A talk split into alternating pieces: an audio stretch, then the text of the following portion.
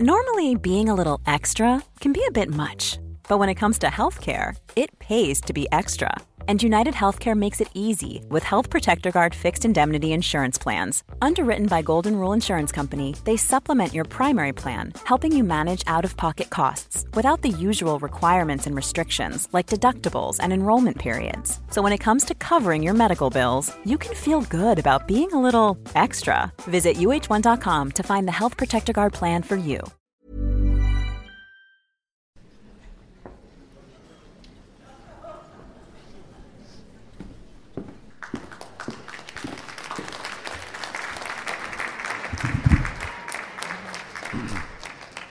Jeg hedder Morten Kirkskov, og jeg er skuespilchef på det Kongelige Teater, og skuespiller og instruktør, og har også skrevet en bog og lidt film, så jeg er på en måde også forfatter. Og jeg bliver 60 til marts.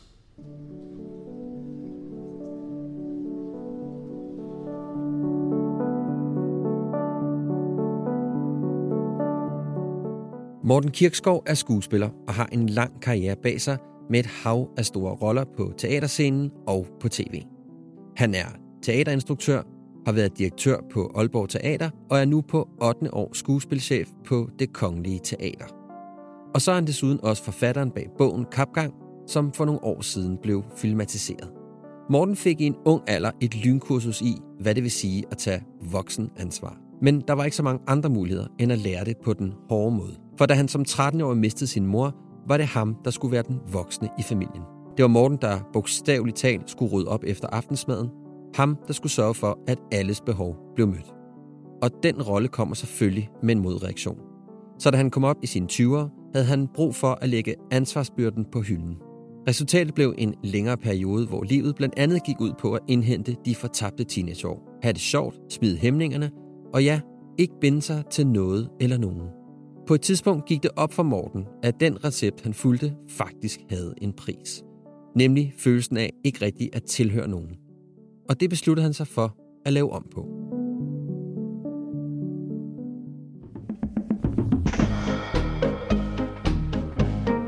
Hvad vil det egentlig sige at være en moderne mand? Og hvilke værdier skal man have styr på?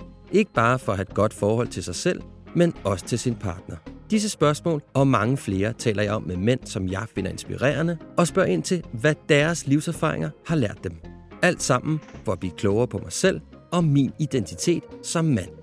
Mit navn er Mikkel. Velkommen til Handkøn.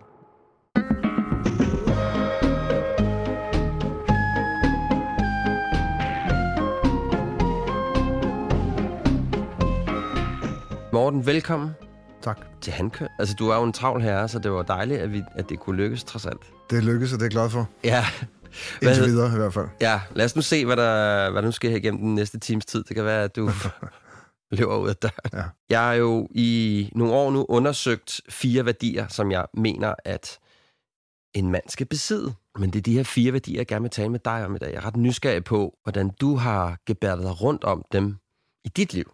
Yes. Øh, så den første, jeg vil tale med dig om, det er ansvar. Ansvar for mig, sådan historisk set, har været en pussy størrelse, fordi jeg er opdraget med, at ansvar var de ting, jeg synes, der var sjove at tage ansvar for.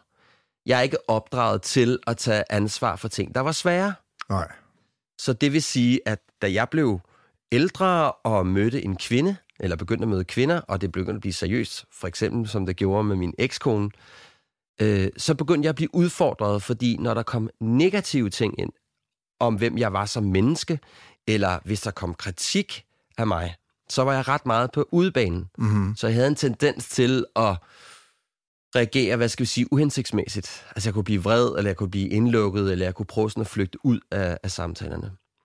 Øhm, hvordan har dit ansvar det? Mm, det har det sådan... Altså, jeg tog noget ansvar på mig ret hurtigt i mit liv, fordi jeg mistede min mor, da jeg var 13, og så øh, vidste, vidste jeg pludselig godt, hvad ansvar var, fordi jeg tog det tog ansvaret for hele hjemmet, og for at de tomme flasker blev ryddet væk, og, og at folk havde det godt, og var sådan meget opmærksom på, at det op, opøvede sådan en evne til at mærke, øh, hvordan folk havde det, især øh, om de, hvis de havde det dårligt, altså så tog jeg ansvar for det. Mm. Og så slap jeg det, sådan at jeg faktisk var ret uansvarlig i en årrække, for ikke at sige op til øh, sådan midt 30'erne, start 40'erne eller et eller andet. Prøv, det bliver du nødt til at fortælle mig. Hvad, hvad Jamen, betyder altså, det, at man slipper ansvaret? Nå, men altså, det betyder bare, at puberteten kom lidt sent for mig, altså, mm. fordi det var ikke rigtig plads til det. Og, så, og, og, og det er jo ellers der, hvor man ligesom giver, giver, giver den gas og slipper ansvar, og tænker, det må nogle andre skulle tage sig af, og så videre. Og, og roder rundt og knaller rundt og drikker rundt og hvad man nu gør og sådan noget. Og det gjorde jeg ikke. Jeg var sådan en pæn dreng, der tog ansvar der. Så det vilde i puberteten, det, det flyttede jeg ligesom til 20 år senere eller sådan et eller andet. Ja. Øh, med, ja, især at, at rode rundt i kærestelivet og, og sexlivet og så videre. Øh, så det var sådan lidt uh, wild, uh, wild west, eller? Ja, uh, hvad det end dækker over.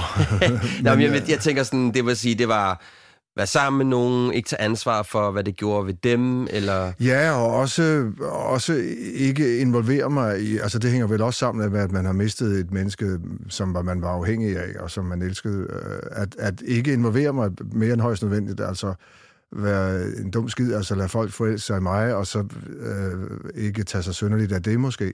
Mm. Øhm, Ignorerede du det så bare, eller, eller hvordan? hvordan jamen, jeg tror ikke, jeg ville have det. Altså, jeg kunne ikke... Øh, jeg øh, prøvede at undgå at gå ind i det, måske. Altså, tage ansvar for også, hvilke følelser jeg eventuelt havde i forhold til vedkommende. Ja.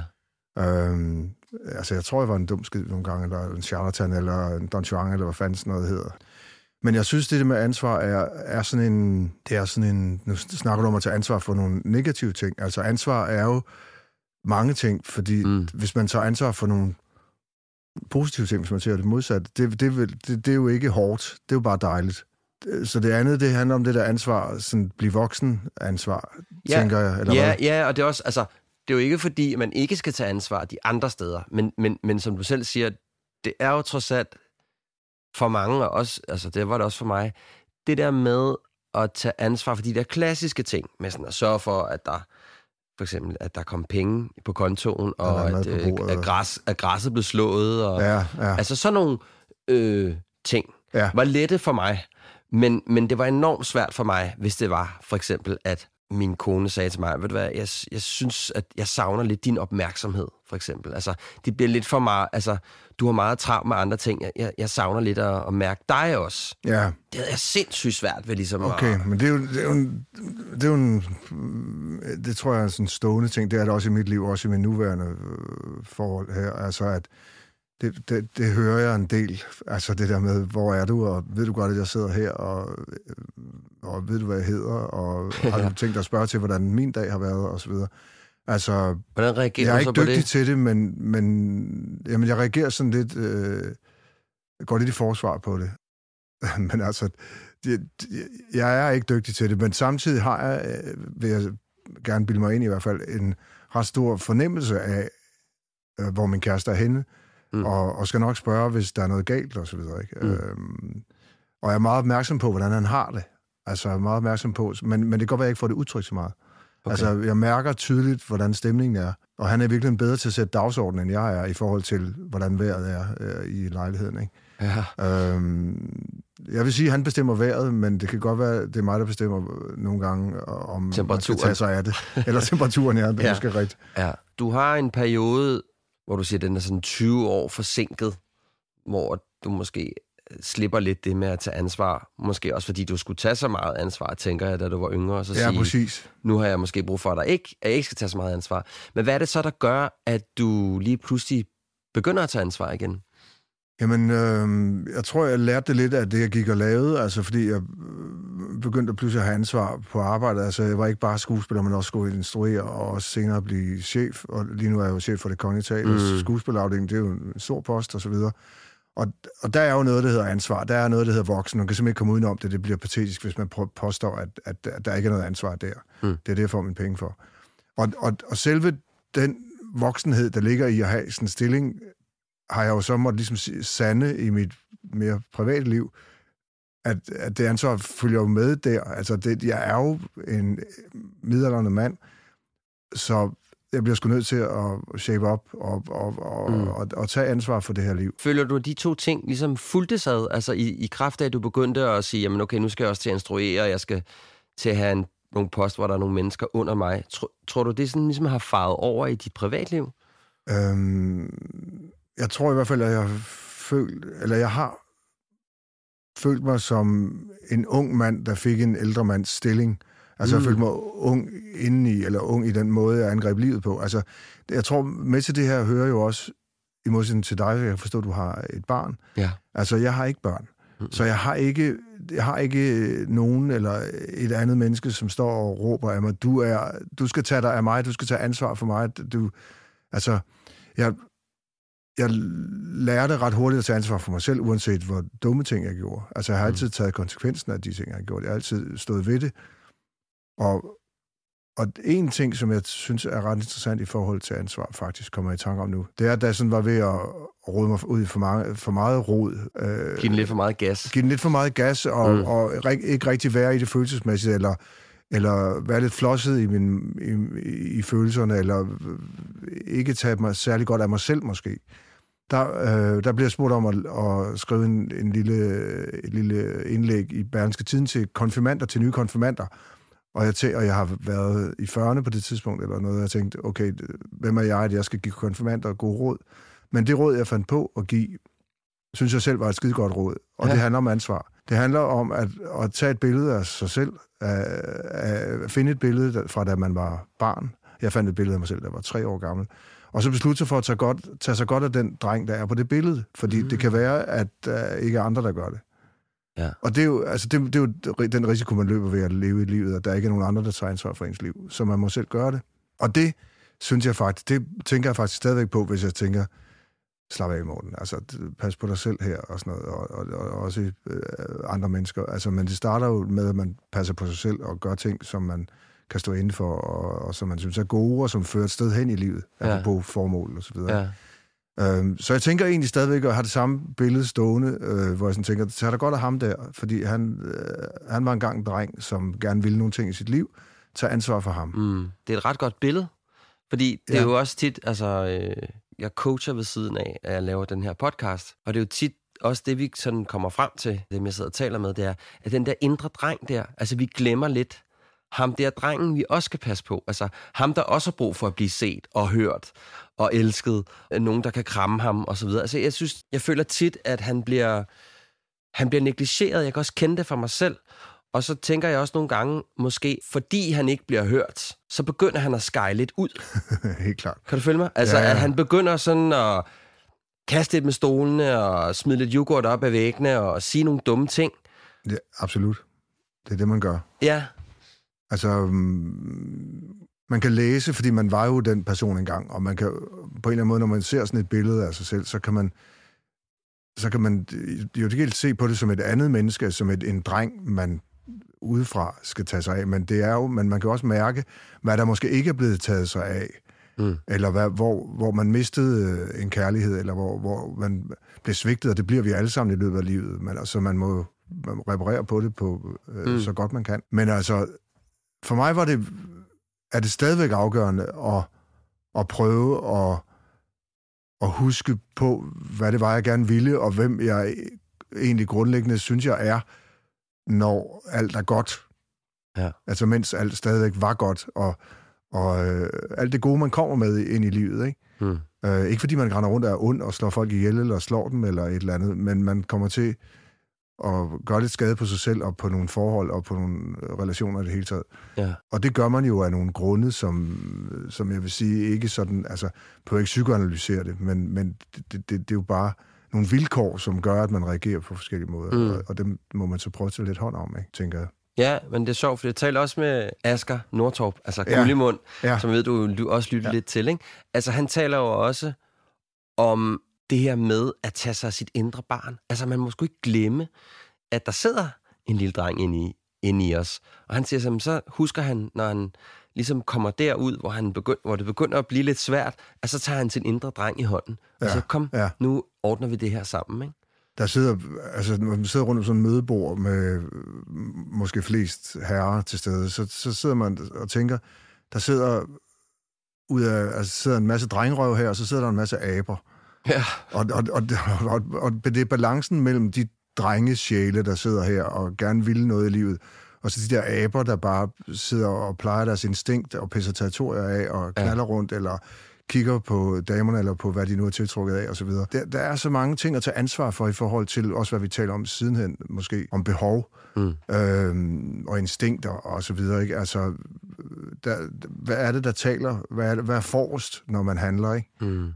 Øhm, og det er jo også et ansvar at tage. At tage ansvar for ens natur, hvis man overhovedet kan tale om det. Ja jeg stod forleden dag, så viste jeg ligesom en, jeg kendte. Se, jeg har lavet det her. Altså, du ved sådan, hvad synes du, hvad synes du om det, jeg har lavet? Altså, hvor jeg sådan tænkte, gud, var det interessant. Det er jo virkeligheden ham der, den der indre dreng, der ja. gerne vil have, at jeg bliver klappet på ryggen mm, og får ja. at vide, hvor dygtig jeg er, ja, ikke? Ja. Altså, det er i hvert fald interessant, tror jeg, at lægge mærke til, hvor han dukker op. Helt sikkert, og, og at han øh, jo på en måde altid er til stede, men hvornår han ligesom bare rækker hånden op og siger, hey, du glemmer lige mig et øjeblik. Ja.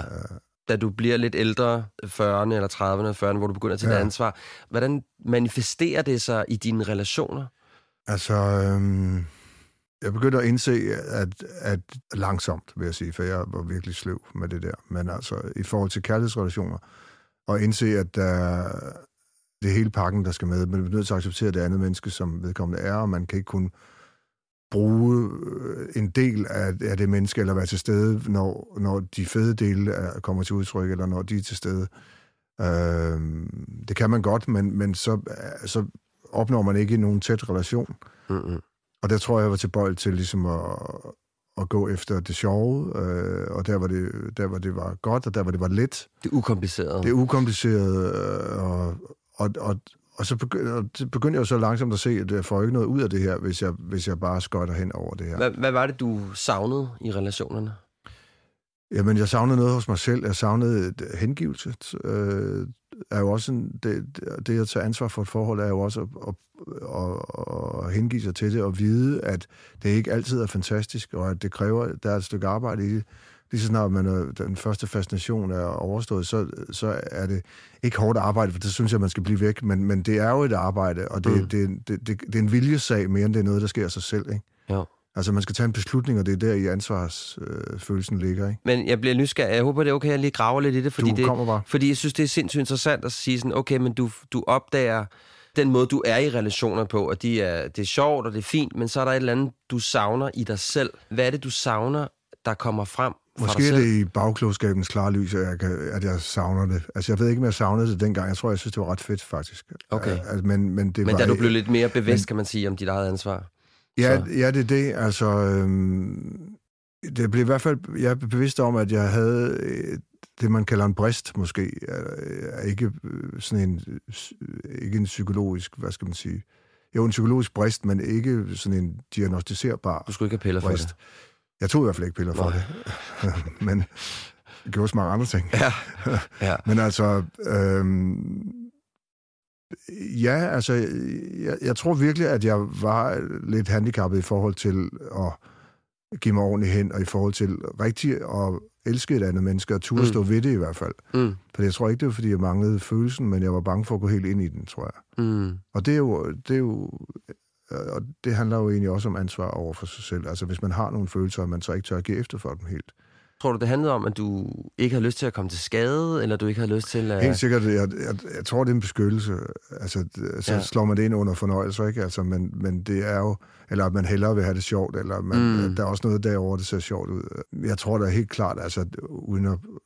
Man behøver ikke være særlig meget lommepsykolog for at regne ud, at det også er en beskyttelse af, sig selv i forhold til ikke at blive såret, og ikke at blive svigtet endnu en gang. Ikke? Ja. Eller ikke at miste endnu en gang. Det, det, mm. det er mm. vel den enkleste udgave af det, som jeg tror holder den dag i dag. Det er enormt spændende, at du alligevel så beslutter dig for at sige, okay, jeg, jeg mangler simpelthen fa- nogle facetter af en relation, for at jeg ligesom kan være i den helt og aldeles og blive opslugt af det. Både det, der er godt, men også der, hvor netop at der kan komme kritik, eller det kan blive negativt, eller hvor man bliver nødt til at tage stilling til noget andet end bare fyrværkeriet. Ja, ja helt klart. Jeg, jeg synes også, der er en anden ting, der hører med til ansvar måske, i hvert fald at tage ansvar for sit liv, øh, men også til at blive voksen, for det hører jo lidt sammen, altså hvis man kan tale om det, at blive voksen hvad det egentlig er. Det, ja, det, det er et godt spørgsmål. Ikke. Jeg undrer mig stadigvæk over, hvad det egentlig er for noget. Ja. Men jeg tænker tit, at det her, det, det er voksen. Og det her, det var ikke så voksent. Altså, jeg kan godt dele mine ting, der sker i mit liv, op i de to kategorier. Mm. Måske mere Men en- modent. Mere moden, moden er et godt ord. Ja. Men med til at blive voksen, eller med til at blive moden, hører jo også at acceptere, at der er for eksempel er folk, der ikke kan lide en. Altså, at man kommer til at støde folk fra sig, eller at man ikke er er herre over det, og der er bare nogen, der ikke kan lide en. Mm. Hvor man spenderer måske en del af sit liv på at, at, at, at prøve at forelske folk i sig, eller hvad det hedder. Ja. Altså, at man at prøve at, at tækkes verden, og prøve at være en fed fyr hele vejen igennem. Og pludselig går det op for en, at man i virkeligheden tager bedre ansvar for sig selv ved at vise de kanter, man har Mm. og sige, det der, det bryder mig ikke om, eller jeg, jeg synes noget andet end dig, eller nu går jeg en anden vej. Øh, og, og risikere, at der er nogen, der ikke kan lide en. Som regel, som regel virker det jo faktisk ret godt, fordi man bliver klar i signalerne. Og, Ja, man lærer, altså, det, det, det, er jo, det er jo en, tror, det er en vigtig ting at kunne begrænse sig selv, ikke? Eller sætte nogle tydelige grænser for, hvad man vil, og hvad man ikke vil, ikke? ja, ellers bliver man sådan lidt udflydende. Ja, øh, lidt uinteressant i virkeligheden også. Ja, også det. Ja, Ja. Kedeligt. Kommer der et tidspunkt, hvor du begynder at være opmærksom på, at der er også den her del, som du bliver nødt til at have, have med af dig selv øh, i de relationer, du er i? Altså, hvornår bliver det alvorligt, det her? Jamen, det, det, altså det forhold, jeg er i nu, er det længste forhold, jeg har været i, og det har varet øh, 6,5 år. Så det er jo ikke øh, alverden, når man snart bliver 60. Men det er sådan, livet ser ud, og det er jo også en del af ansvaret. Det er jo at sige, det ser sgu sådan her ud, Morten. Altså, ja. lad være med at lade som om, at det skulle have set anderledes ud. Det ser sådan her ud.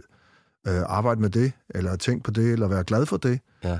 Der er ting, der er gået godt, der er ting, der er gået mindre godt, men det er alt sammen været med til at forme dig. Altså, Så hvad er det, du tænker, at der er sket inden for de sidste 6 plus år, der har gjort, at du tænker, ej, jeg bliver sgu nok nødt til at tage hele pakken? jeg havde en kæmpe længsel efter at høre til.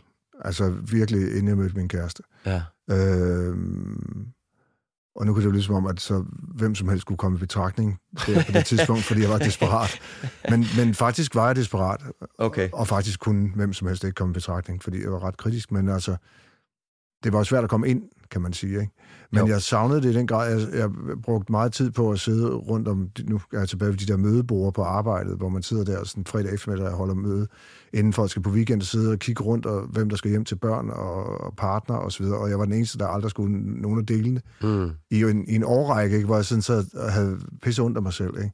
Og sad og var lidt sølle omkring det, og var træt af at føle mig sølle omkring det, og tænkte, så hvis du har lyst til at gå ind i en, et forhold, Morten, så skulle du måske tage imod nogle af de tilbud, der faktisk er, eller prøve at kigge på det på den måde, i stedet for, at det bare er et knald, eller bare en druktur, eller et eller andet. Ikke? Og, og det lykkedes jo så meget godt. Ja. Øh, og da, det så, da der så pludselig opstod en mulighed, fordi jeg blev forelsket, så, øh, så tænkte jeg, nu, nu, nu, nu skal jeg Nu går jeg tage vare på det her. Ikke? Ja. Ja.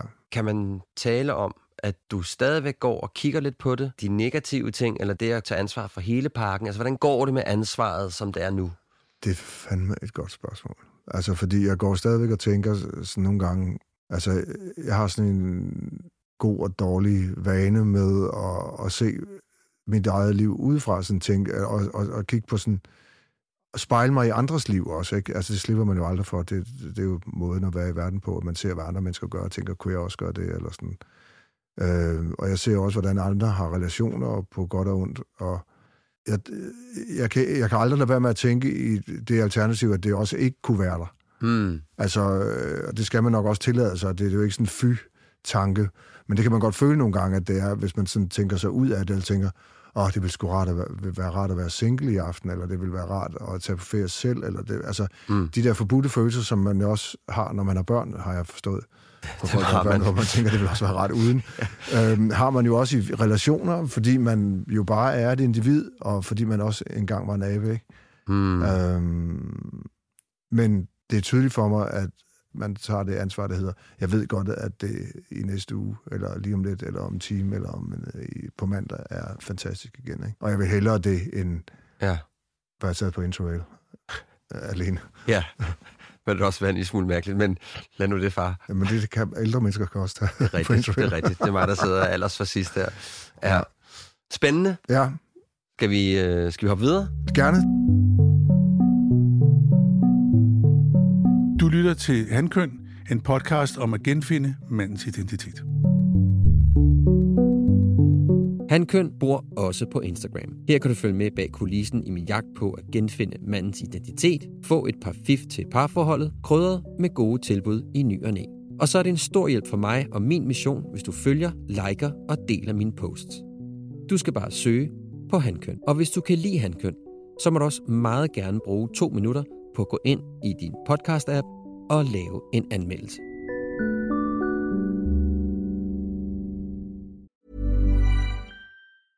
A lot can happen in the next three years. Like a chatbot may be your new best friend. But what won't change? Needing health insurance. United Healthcare Tri Term Medical Plans are available for these changing times. Underwritten by Golden Rule Insurance Company, they offer budget friendly, flexible coverage for people who are in between jobs or missed open enrollment. The plans last nearly three years in some states, with access to a nationwide network of doctors and hospitals. So, for whatever tomorrow brings, United Healthcare Tri Term Medical Plans may be for you. Learn more at uh1.com. Ryan Reynolds here from Mint Mobile. With the price of just about everything going up during inflation, we thought we'd bring our prices down. So to help us, we brought in a reverse auctioneer, which is apparently a thing. Mint Mobile unlimited premium wireless. Ready to get 30, 30, bit to get 30, bit to get 20, 20, 20, bit to get 20, 20, bit to get 15, 15, 15, 15 just 15 bucks a month. So, Give it a try at mintmobile.com slash switch. $45 upfront for three months plus taxes and fees. Promo rate for new customers for limited time. Unlimited more than 40 gigabytes per month. Slows. Full terms at mintmobile.com. Og nu tilbage til episoden. Øh, formål. Ja. Altså at vide, hvorfor det er, at man går på arbejdet. Ja. Øh, jeg havde en lang årrække, hvor at jeg gik på arbejdet for at gå på arbejdet. Mm. At, altså, jeg har været i reklamebranchen i mange år, på godt og ondt. Mm. Når jeg kigger tilbage på det nu, i klogskabens klare, Ja. og hvad man siger, bagklogskabens klare lys, Ja, det er det, man siger. så kan jeg godt se, at jeg måske aldrig rigtig synes, det var mega fedt, det jeg lavede. Men jeg var i nærheden. Var du god til det? Ja, jeg synes, jeg var ret god til det. Så det var ikke Øh, men jeg kunne at- også mærke, at jeg var doven. Ja, Altså, jeg, jeg, jeg mistede hurtigt interessen for det. ja. Og det irriterede mig også, ligesom jeg kunne se de andre, der virkelig synes det var fedt. De, altså, de var virkelig dygtige, og de, de steg i graderne, og en blev direktør og sådan, ikke? Og jeg sejlede lidt rundt mellem de der bureauer og sådan noget, ikke? Og noget alligevel lavede det i 20 år. Ja. Så blev jeg skilt. Der fandt jeg i hvert fald ud af, at det, jeg lavede, det var nok ikke, det var ikke helt rigtigt. Nej. Jeg skulle til at gøre nogle andre ting, og så opfandt jeg jo ligesom handkøn på grundlag, at, også på grund af de 20 år, og de ting, jeg har beskæftiget mig med Ja, før ja. det. Har du gjort dig nogle tanker om, hvad dit formål er? Altså, øhm, det er jo ret sådan buzzword-agtigt i forhold til purpose, når man er leder og så videre. Mm. Og det keder mig selvfølgelig en hel del at snakke om det. Men altså, men, men hvis man tænker på sådan en blanding af formål med, at jeg har det arbejde, jeg har, Ja. eller formål med at rende rundt og lave det, man laver, for du taler egentlig mest, du taler ikke livet som sådan, vel? Du Jeg taler om, hvad du gerne vil bidrage med til verden. Ja. Jeg vil jo gerne bidrage med nogle, med det, jeg laver, det jeg laver på teateret, øh, når jeg spiller eller instruerer, eller er chef, eller det, det jeg skriver, hvis jeg skriver bøger, og give folk nogle valgmuligheder i deres liv. Nogle nye muligheder. Nogle muligheder for at tænke, det kunne også se sådan her ud.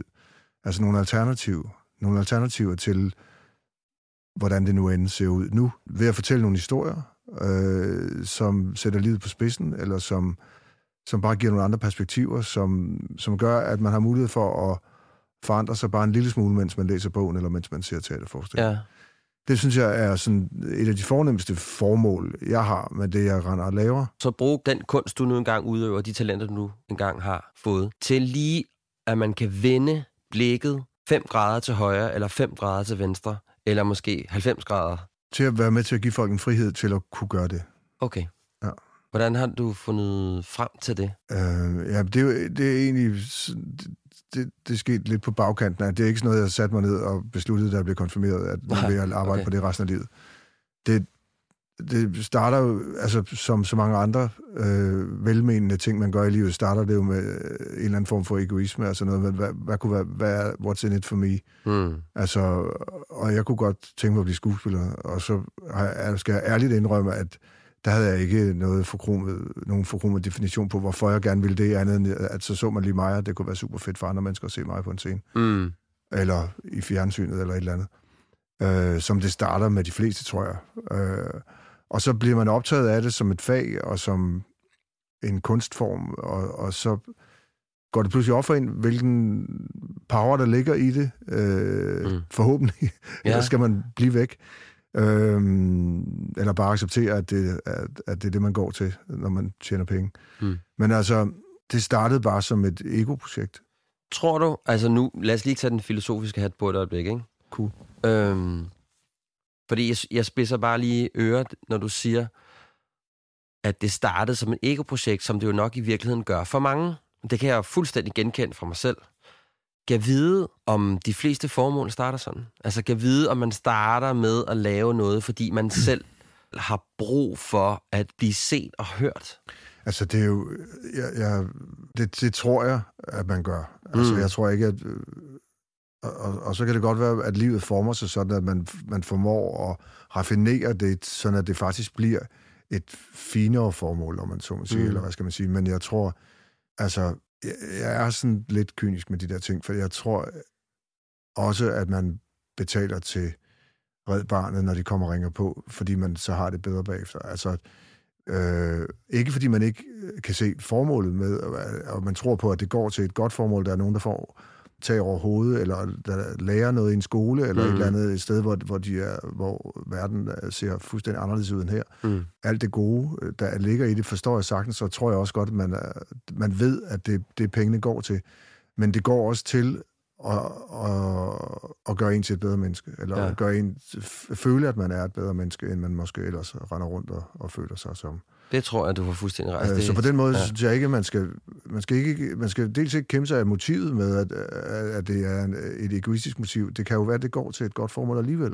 Ja. Og det gør jo ikke formålet bedre, at man, at man har tilsidesat sig selv fuldstændig. Altså det, eller værre, eller hvad det hedder, mindre godt. Mm. Det er jo godt, at man finder ud af, at, at, øh, at man kan bruge sin egoisme til at hjælpe andre, hvis det skal Ja, jamen det giver mening. Wow, prøv lige høre. Jeg har faktisk lyst til at gøre noget med det her projekt, som ikke bare handler om mig, men også handler om, at når jeg faktisk står på scenen, eller når jeg instruerer, eller når jeg sætter nogle skuespillere i gang, eller når jeg skriver en bog, så har jeg faktisk muligheden for at påvirke de her mennesker til at se på verden på en lille smule anderledes måde. Ja, man kan i hvert fald sige, at min stilling som chef, som jo er det, jeg hovedsageligt tjener mine penge på nu om dagen, Ja. der er det jo ikke mig, der står på en scene. Det er, det er ikke nødvendigvis mig, der instruerer, det er heller ikke mig, der har skrevet det. Så det er et spørgsmål om at, at trække sig en lille smule fra det, og så se, hvem kunne, hvem kunne være med til at fortælle den her historie. Ja. Og samlet som det kongelige teater, eller hvem, hvordan man nu definerer sig som skuespillet, eller som det her ensemble, der er her lige nu, med den her produktion, med det her stykke af Shakespeare, eller hvad ved jeg, gør vi noget, som giver folk nogle muligheder for at ændre deres liv, for nu at, mm. at formulere det lidt stort, men i hvert fald for at komme, komme en lille smule forandret med nogle lidt nye tanker ud af teateret igen. Mm. Ikke? Og det synes jeg er et formål. Altså det synes jeg er et, et formål, som jeg har været med til at, at formulere øh, uafhængigt af mit ego på en eller anden måde. Ja. Der, der er en vis øh, membran, eller hvad skal man sige, mellem mig og formålet der. Altså, da jeg var, da jeg startede reklamebranchen, så handlede det helt klart om, at jeg bare gerne ville anerkendes. Jeg var et misforstået geni, og derfor skulle jeg lave Coca-Cola Light. Så tænkte jeg, så ville jeg... Ja, ja, det Ikke? tænker vi alle sammen. Det, ja, Nå, men, men at, at det faktisk går fra at være et ego-projekt til at være noget meget større end en selv, ikke? Jo, jo, og det er stadigvæk okay, hvis det der er meget større også tilfredsstiller ens, tilfredsstiller ens ego. Altså, det er jo ikke, Ja. fordi man skal lide under og, og, og, Nej, ikke sådan noget og, og have et formål, som er Nej, nej. til andres bedste. Altså, det går jo som regel op. Ja. Og, det, og det er jo okay, at man selv får noget af det. At, det- altså, det kongelige teater hedder ikke Morten Kirchgaard teater. Det, det, Nej, det, det, det, ikke det nu. er bare mig, der... Nej, ikke nu. Nej. Vi arbejder på sagen. Ja.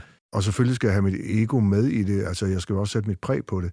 Men det er også en opgave, jeg bliver nødt til at have en vis øh, erbødighed overfor i forhold til at stille mig til rådighed for det, Ja. kan man sige. Ja, og det er lige præcis det, jeg synes, der er, det synes jeg er rigtig fint sagt, for det er jo meget det, det handler om. Det er jo i virkeligheden at stille sig selv til rådighed for noget, der er større end en selv. Velvidende, at man formodentlig får en kæmpe øh, nydelse ud af det et eller andet sted. Og det Forhåbentlig, synes... for ellers skal man blive væk. Og, og jeg har da også sådan, at det skal, du- skal også have penge for det. Altså forstår du, mener? Det, altså, det er jo ikke sådan noget med, at, at øh, nej, men jeg, øh, jeg sidder bare her og spiser knækbrød og bare gerne godt. vil løfte folk, ikke? Men det er jo altid et godt spørgsmål, om man vil lave det samme, hvis man ikke behøver at tjene penge. Øh, Enig. vi skal ikke komme ind på det, men, altså, Nej. men det er jo et godt spørgsmål at stille sig selv i en, en, øh, en så privilegeret verden, som vi lever i. Ja. Jeg har i hvert fald selv lavet lakmustest lige præcis med det spørgsmål til mig selv, hvor jeg har sagt, hvis det var, at du ikke tjente penge på det, du laver, vil du så lave det alligevel? Mm, Og det må jeg bare sige, ja, det vil jeg. ja. Jeg snakkede med Benjamin Koppel i går, og jeg tror egentlig godt, jeg må citere ham. Han har jo lige udgivet en, en fantastisk bog, der hedder Anders Sang, og er jo ellers musiker, og, og, og, og har tonsvis af koncerter over hele verden. Mm. Og han sagde, jeg har aldrig haft en eneste arbejdsdag i mit liv.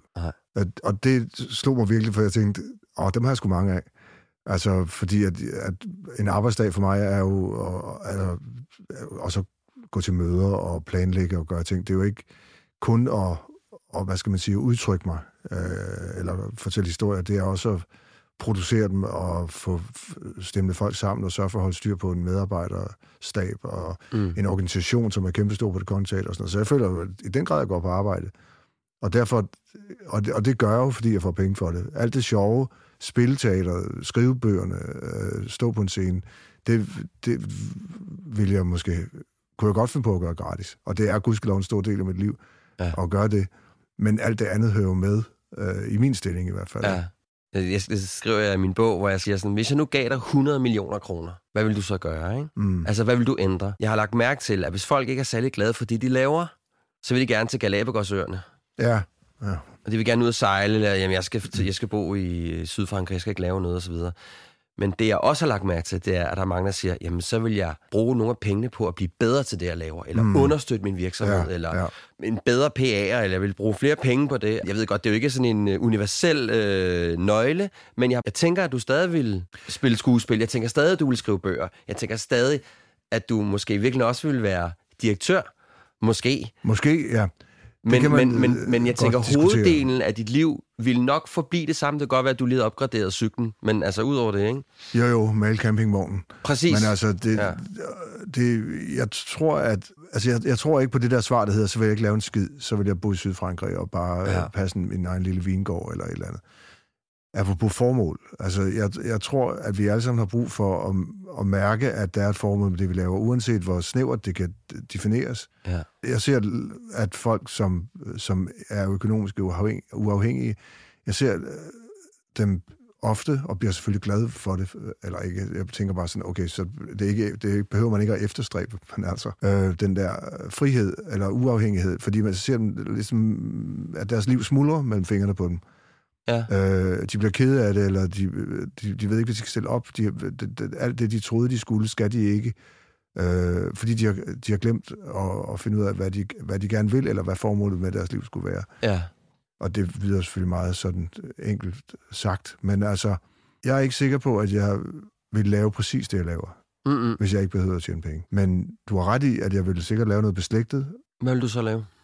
Jamen, jeg, vil stadig, jeg tror faktisk, jeg vil skrive mere, end jeg gør. Altså, jeg, jeg har aldrig haft så godt, som da jeg skrev øh, min bog, der Kapgang, som er helt gammel efterhånden, fordi at jeg har så været chef i mellemtiden, og har ikke haft tid til at skrive. Og så vil jeg, så vil jeg måske øh, også spille teater, og, og gøre, men altså egentlig kun vente på, at der kom ting, som jeg havde lyst til at lave. Jeg vil ikke være bange for, at jeg ikke kunne beskæftige mig selv med at skrive, for eksempel. Mm-hmm. Og så det ville det være, det ville være, friheden vil jeg bruge til det, tror jeg. Men det, jeg hører dig sige i hvert fald, det er, at det er meget beslægtet med det, du laver nu, ikke? Du vil lave mere af de ting, som du...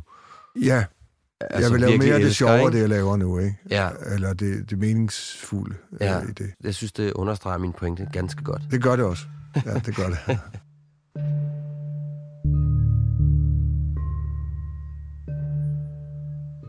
Den tredje ting, vi skal tale om, det er behov. Ja. Det er sådan tit, når jeg spørger mænd om, hvad det er for nogle behov, de har i deres relation, så bliver det meget med, at de har brug for at fiske, eller at cykle, eller at gøre ting, der ligesom sådan er meget fysiske. Ja. Altså, hvor jeg ligesom kan sige, du ved, skat, jeg har brug for at komme ud og cykle, og så kan de skændes lidt om det. Ja. Men når jeg spørger om, hvilket følelsesmæssige behov mm. de har i deres relation, okay. så bliver der lidt mere stille. Jeg oplever, at mange mænd ikke tager stilling til, hvad det egentlig tal er, at de har brug for mm. følelsesmæssigt at have i deres relation. Jeg har selv været eklatant dårlig til at have adgang til den del. Jeg ja. tog ikke ansvar på nogen måder for, hvad det var, jeg havde behov for. Og det, det bare gjorde, det var, at jeg blev en lidt sur mand nogle gange, og jeg kunne mærke, at der var nogle ting, jeg havde lyst til, men jeg kunne ikke rigtig sådan udtrykke dem, fordi øh, det var ikke noget, jeg synes, at jeg skulle gøre. Min ekskone burde kunne telekinetisk regne ud, hvad det var, jeg havde brug ja, for. Ja, præcis. Og samtidig med det, så synes jeg også, der var noget pinligt og noget umaskulint i at skulle fortælle hende, at jeg faktisk havde brug for nogle gange at få et klap i røven, hvis det var tilfældigt, ja. Det der kunne være det. Eller for at vide, at hun synes, jeg var sexet. Altså eller, et klap i røven eller et spark i røven. Øh, øh, ja, mest gerne klap. Øh, Grundlæggende af at få at vide, at øh, min partner synes, at jeg er tiltrækkende. Ja, okay, på den måde. Eller at hun synes, jeg var dygtig på den ene eller på den anden måde. Ja, ja. Altså sådan noget, hvor man siger, du, nogle har jeg sgu brug for, at du lige ser mig. Har du gjort dig nogle tanker om dine følelsesmæssige behov?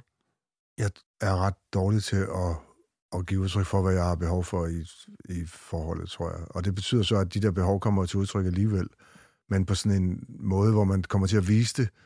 Altså man kommer til at sige, man kommer til at bare gøre det, og så bliver det opfattet som en stor demonstration, eller en, som et svigt, eller hvis man for eksempel, jeg har et behov for at være alene, altså, Ja. øh, det er jo ikke, jo, det er også et behov i et forhold, men det er, jo, det, er jo, det er jo lige så meget et behov, man har for sig selv. Men hvis man er i en relation, så, så bliver det jo noget, man bliver nødt til at tale om. Jeg elsker at være i min sommerhus og gå og klø mig selv i røven og, og flytte en tallerken fra et skab til et andet, eller slå et søm i og hænge et billede op og tage det ned igen. Altså, jeg elsker at, at, at lave ingenting i eget selskab. Mm. Og det har jeg meget stort behov for at gøre. Men min kæreste har ikke altid... Jeg øh, har misset at forklare, øh, Det vigtige hvor stort det. det behov, Ja. det vigtige i det behov. Ja. Øhm, og samtidig har jeg jo et behov, fordi nu taler vi behov i, i relationen, ikke? Det er ikke Absolut. bare sådan et behov for at spise og sex og så videre. Nej, ikke dernede i bunden af Maslow. Nej, lige præcis. Ja. Øhm, men ellers synes jeg, at altså det, jeg så bliver bedre til at, at, at gøre opmærksom på, er jo, at jeg har meget stort behov for, at min kæreste er med til at definere mig som den, jeg er, og til at aflure mig, til at se, Mm. hvad jeg er for en.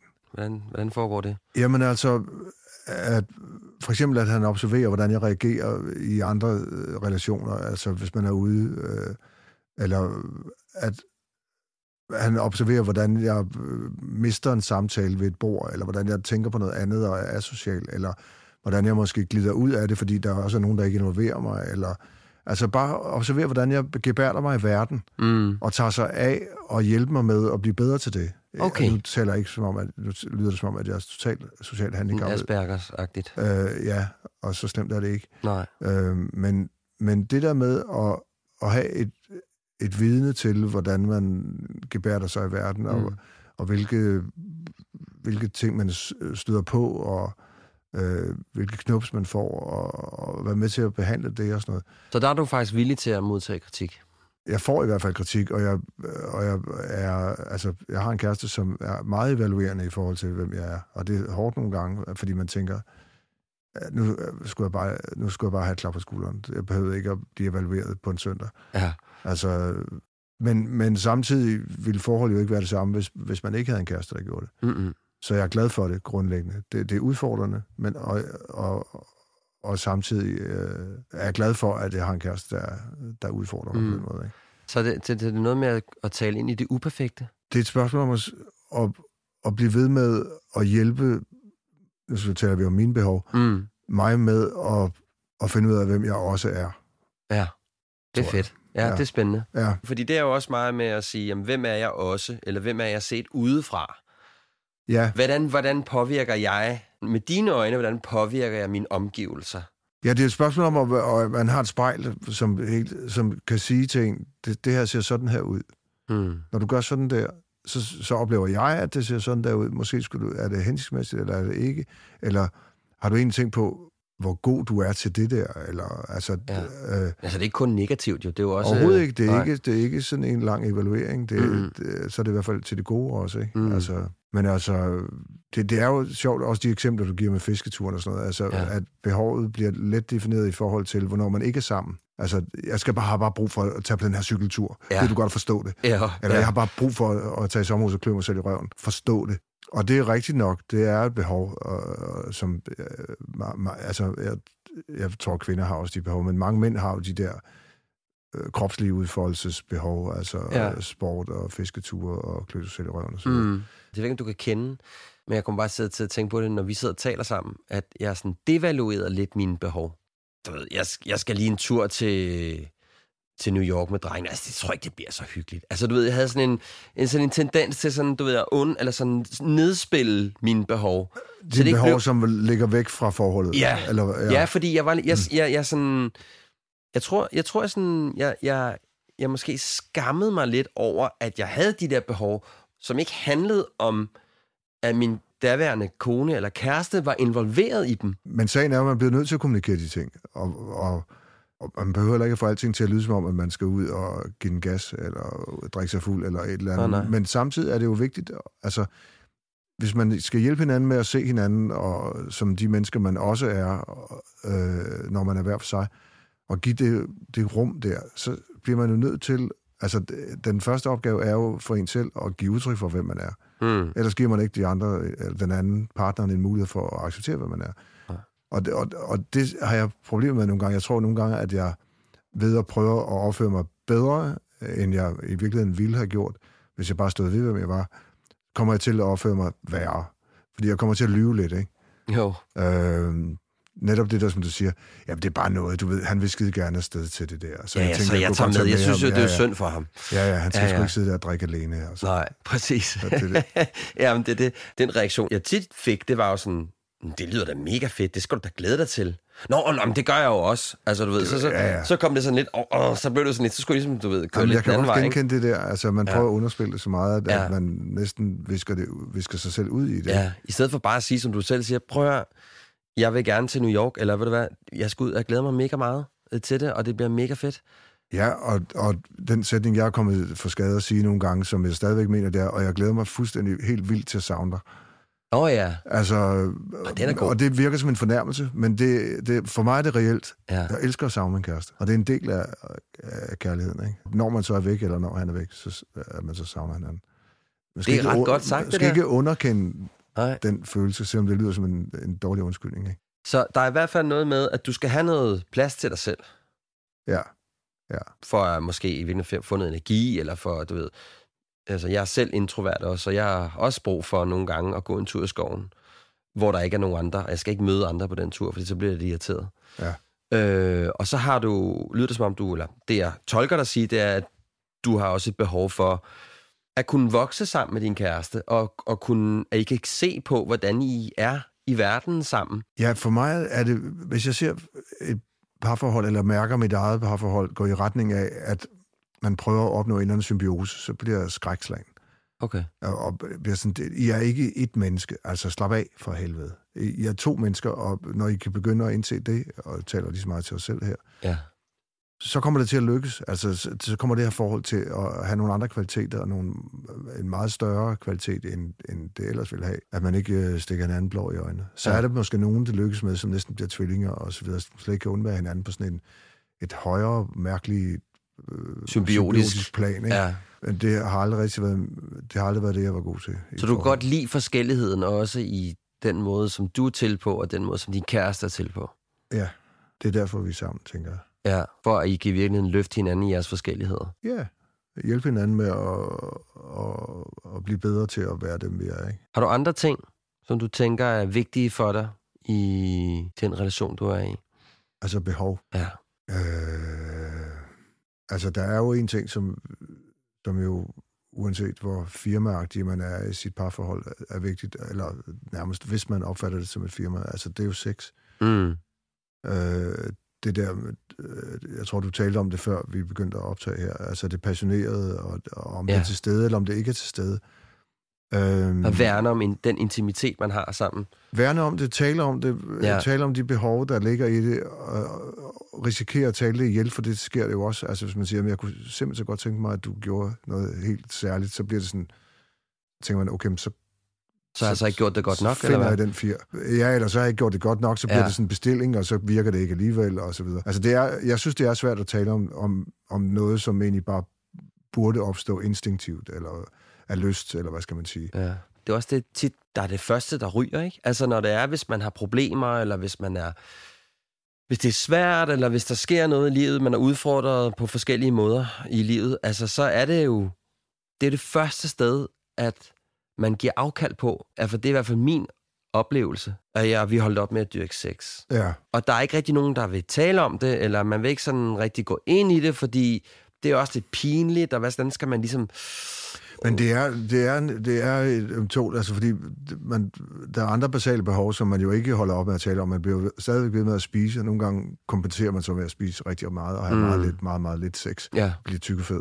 Det, det er som om, at det er det første basale behov, man holder op med at tale rigtigt om, eller som man håber på. Man tænker, det er jo ikke engang, fordi man skammer sig over at tale om sex, for det snakker man jo meget om, men, men at tage det alvorligt som noget, man skal værne om, skal jo, det, det tager jo lige nogle omgange, inden man finder ud af, at, at det kan man jo gøre. Ja. Øh, jeg, jeg, jeg synes, det... For, for mig er det noget... Altså, jeg har en veninde, som, for hvem det har været super vigtigt at tale om prutter, og, og om at skide, og altså, altså at holde et emne kørende, noget, som man ellers er tabubelagt. Og for mig er det, uden sammenligning i øvrigt, øh, ret vigtigt at kunne holde den snak åben. Hvad er vi egentlig til, og, og får vi det tilfredsstillet her i forholdet, eller Mm. skal man ud i at have et åbent forhold, eller skal man opsøge det andre steder og stadigvæk være sammen, eller man kan jo ikke rigtig underkende det. Altså, det, øh, der er kun Line Knudsen, tror jeg, som er dramatiker, ikke? Som, som jeg skriver aldrig om sex, det interesserer mig ikke. Mm. Øhm, det interesserer mig. Ja. Øh, og der er selvfølgelig et grundlæggende behov der, som man til enhver tid, uanset om det er til stede eller ej, altså om man har det eller ej, Mm. bliver nødt til at tage stilling til i en relation, fordi det er et behov. Ja, og jeg, altså jeg, jeg, jeg fornemmer også, at det for mange mænd er der også en målestok. Jeg har i hvert fald siddet i, i mange øh, middage og festlige lejligheder, hvor at der er en, der har sagt, ja, jeg har ikke fået noget sex i så og så lang tid, og så er det ligesom en indikation af, hvorvidt ens relation går godt eller dårligt. Ja, det, det er måske rigtigt, og så, øh, og så øh, har man ikke rigtig tal på, hvor mange gange man onanerer om dagen, fordi man, man så kommenterer, fordi behovet er så stort, ikke? Ja. Øh, Og så er der selvfølgelig nogle grundlæggende årsager til, at det ikke er der, fordi der er måske nogle andre ting, man ikke taler om. Men det bliver sådan tit, det bliver tit i hvert fald sådan en indikator af noget, synes jeg. Ja, man kommer til at måle et forhold på det også. Ja, det tror Jamen, jeg det kan være lidt farligt. Det regner, der kan også gå lidt status i det, hvor, hvor meget Ja. sex man har øh, sammen. Præcis. Ja, ja. Men altså, vi må bare konstatere, at det er et kæmpe behov. Ja. Og, og, og jeg tror, behovet er lige stort for, for kønnene. Det, der, kan- det kan så være fra det ene menneske til det andet, at det varierer. Mm. Men, øh, Ja, er der nogle specifikke ting, der skal være i orden for, at de er til det, ikke? Jo, jo, præcis. Ja.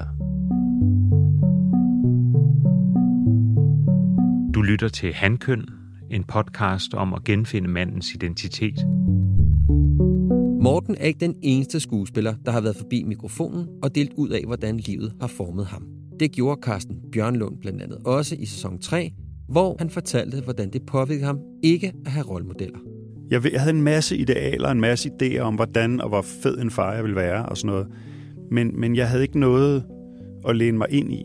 Du finder afsnittet i dit feed, eller ved at bruge linket i show notes.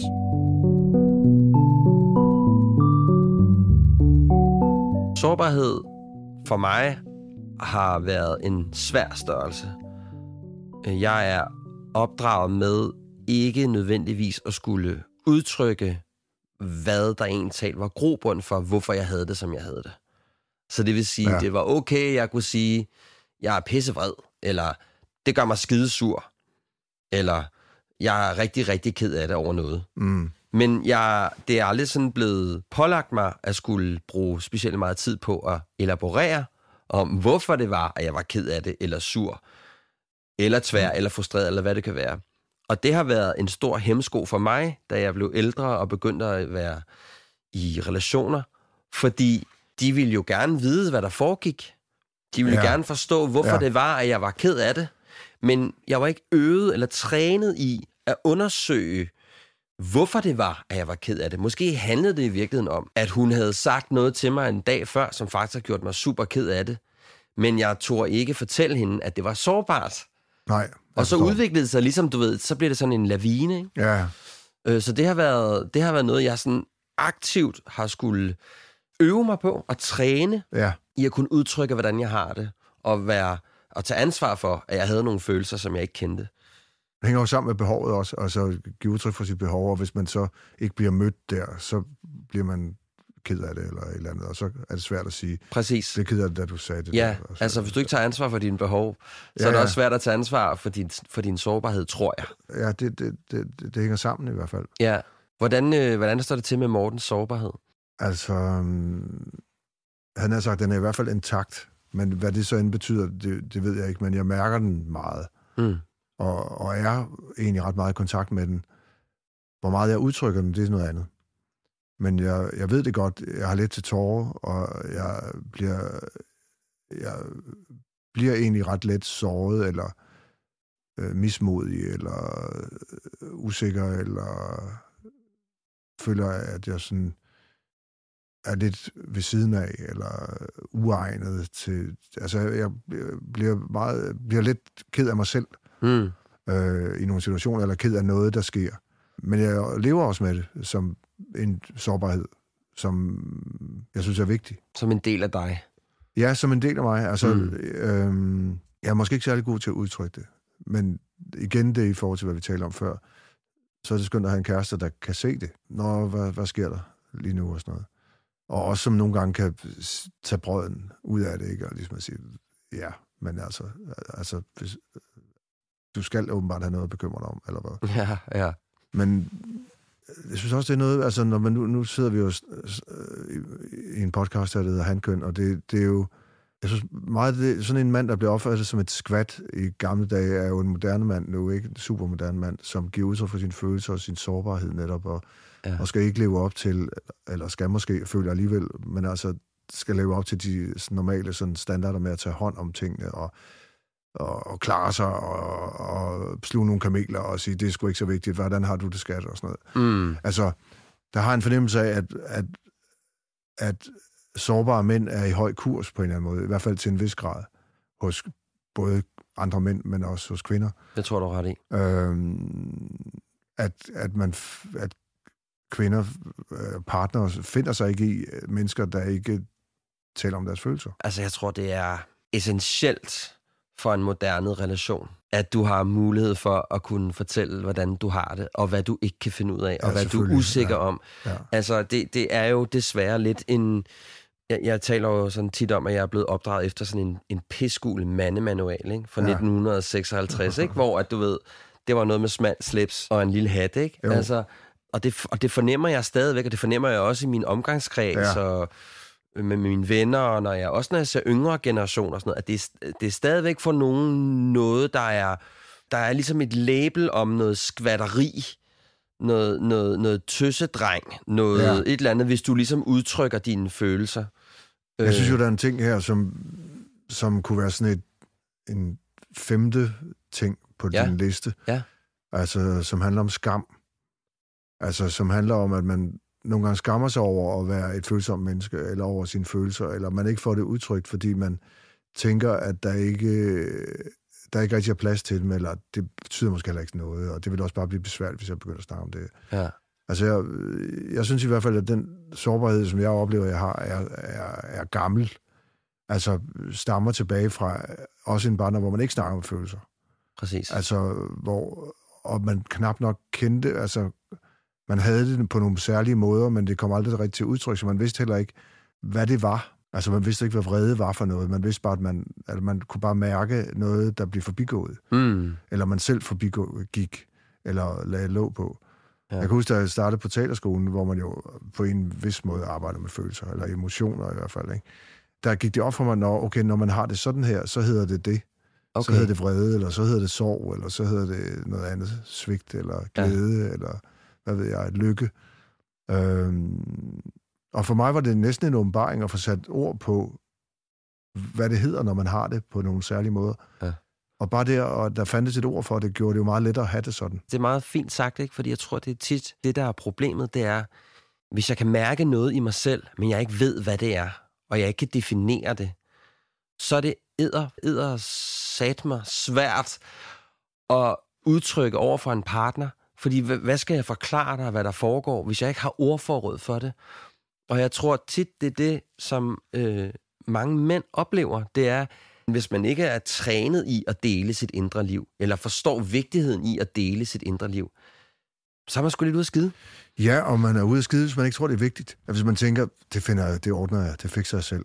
Ja. Altså, vi behøver ikke tale om det. Altså, så man, man gør, heller, gør sig måske heller ikke umage med at komme igennem med det. Eller at sige, vi skal faktisk tale om det. Det er mig, der har nogle følelser her, og jeg har det på en særlig måde. Det er vigtigt, at vi, at vi kan tale om det, hvis vi skal have en nær relation. Og ikke bare sådan sige, at det, det er bare det samme. Du ved, ja, det er bare mig. Jeg er, sådan, Ja, du ved, jeg er ikke så god til at tale om de ting. Netop, ja. ja. ja. De der Bare lad det være, det går over om lidt. Og... Ja, giv mig lige en halv time, jeg går lige ud og, sl- og, sl- og slår noget græs, ikke? ja, ja, præcis. Det, jeg hører dig sige, det er, at du har en opmærksomhed omkring din sårbarhed. Meget. Du er klar over, at den er der, og Ja. den øh, er levende. Men det er ikke altid, at du kan udtrykke over for dine omgivelser, hvad det er, der foregår. Eller at du er måske ikke opmærksom på, at du skal udtrykke det. Hvad, hvad, hvad er den bedste... Hvad Jeg tror, du? en del af det, som jeg øh, egentlig... øh, Jeg tror, det jeg prøvede at sige før, det er en del af det ikke at tale om følelser eller at vise min sårbarhed, er, er faktisk en form for skam. Altså, øh, jeg er ikke, jeg er ikke nødvendigvis opdraget med, at det er fint Mm-mm. at tale om sine følelser, eller være sårbar. Det, det er en del, det har jeg sådan arbejdet en del med, kan jeg sige. Ja. Men jeg, jeg tror også, at der er noget andet, som er beslægtet måske med skam, men altså det der med, at man, man, man kommer til at tænke, at det ikke er vigtigt. Mm. Altså, øh, og der går noget af en, eller af den andens opfattelse af en, hvis man, hvis man er øh, sådan et, øh, et følelsesmæssigt øh, Sådan en type. Ja, ja, type. Ja. Øhm, øh, fordi det er jo også, altså lad os bare indrømme det, det, det, det kan jo være skide irriterende at høre om andres følelser. Ja. På en eller anden måde. Og skulle Ja. sidde, der, ligesom, der er kun én ting, der er værre, det er drømmen, ikke? Og høre om dem. Måske er det det. Ja. Men, men og, og, det, og man er bange for at falde i den grøft, der hedder, nu er jeg ham den kedelige, der bare sidder og hælder vand ud af ørerne og snakker om mig selv, og hvor slemt jeg har det, hvor svigtet jeg føler mig, og hvordan jeg også har mistet mit liv og sådan noget. Altså man kan hurtigt høre sig selv whine, øh, og det afholder en fra måske at komme ud med vigtige oplysninger om, hvad der foregår i ens indre. Ja. ikke? ja, fordi man kan sige, at resultatet er i hvert fald tit, ikke? det er, at ens partner føler, at øh, man skjuler noget for dem. Ikke? Det er rigtigt. Altså, det er jo, det, jeg har jo flere gange hørt den der, at en fortæller mig, at ens partner siger, "Men så sig dog noget. Ja. Altså, jeg kan ikke mærke dig. Hvad er det, du gerne vil? Ikke? Altså, hvor man så sidder lidt med den der både skyld og skam, og ikke ved, hvad man skal gøre ved det, og man har ikke noget sprog for det, og det hele sejler. Ikke? Jo. Altså, og det er jo det, der er udfordringen, som jeg også ser det med, meget med sårbarheden, det er jo, at den er jo sindssygt vigtig for, at- altså, at du kan have en samtale, som er vedrørende og vedkommende for begge to. Og i virkeligheden, det at kunne være sårbar sammen, det fjerner jo også bare virkelig mange skænderier. Absolut. Det er det, der er genialt ved den. Jeg kan stadig blive overrasket over, hvor, hvor let man kommer over ting ved at fortælle om det. Altså, det lyder ekstremt banalt. Ja. Men det der med, at man slås med nogle ting ind i hovedet, og man ligger og er sådan lidt uh, utilgængelig, og man er sådan lidt... Uh, uh, og så endelig får man så sagt, at det er bare fordi, jeg bliver sgu ked af det, ham der gjorde i går, eller jeg bliver ked af det, at der blev skrevet det der i avisen om mig, eller... Mm. Og så i det øjeblik, det er sagt, er det næsten også opløst. Og man, jeg glemmer det hele tiden, hvor super let det er bare at tale om ting. Ja, jeg har det på samme måde. Jamen, altså, jeg øver mig på det, og jeg synes bestemt, jeg er blevet markant bedre til det, men det er, det er en, man skal lave en konstant øh, påmindelse om, hvor vigtigt det er at kunne udtrykke sig over for sin partner. Ikke? Jo, det, det må man nok bare sige, at man bliver ved med. Altså for mig er, er det så indgroet, at man ikke er god, at jeg, altså jeg er simpelthen ikke god til det. Så jeg kan ikke minde mig selv nok om det. Nej. Jeg bliver nødt til at risikere at være ham der skvattet, øh, og, og risikere at være sådan en fyr. Øh, velvidende, at der, at der er en kæmpe gevinst på den anden side af at løbe den risiko. Mm. Så det er det, der hedder work in progress. Det er det hele. Ja, det er livet Det er generelt. livet, ja. Morten, tusind tak. Jeg synes, det var, det var virkelig spændende at tale med dig. Det var en, I øh, måde, tak. Det var en interessant samtale. Jeg blev klogere på flere ting. Blandt andet både det med egoet, der måske udvikler sig til øh, noget, der er større end en selv i mm-hmm. Mhm. formålet. Det synes jeg var meget spændende. Jeg fik flere indsigter i dag. Godt. Det Tak, fordi du kom. Selv tak.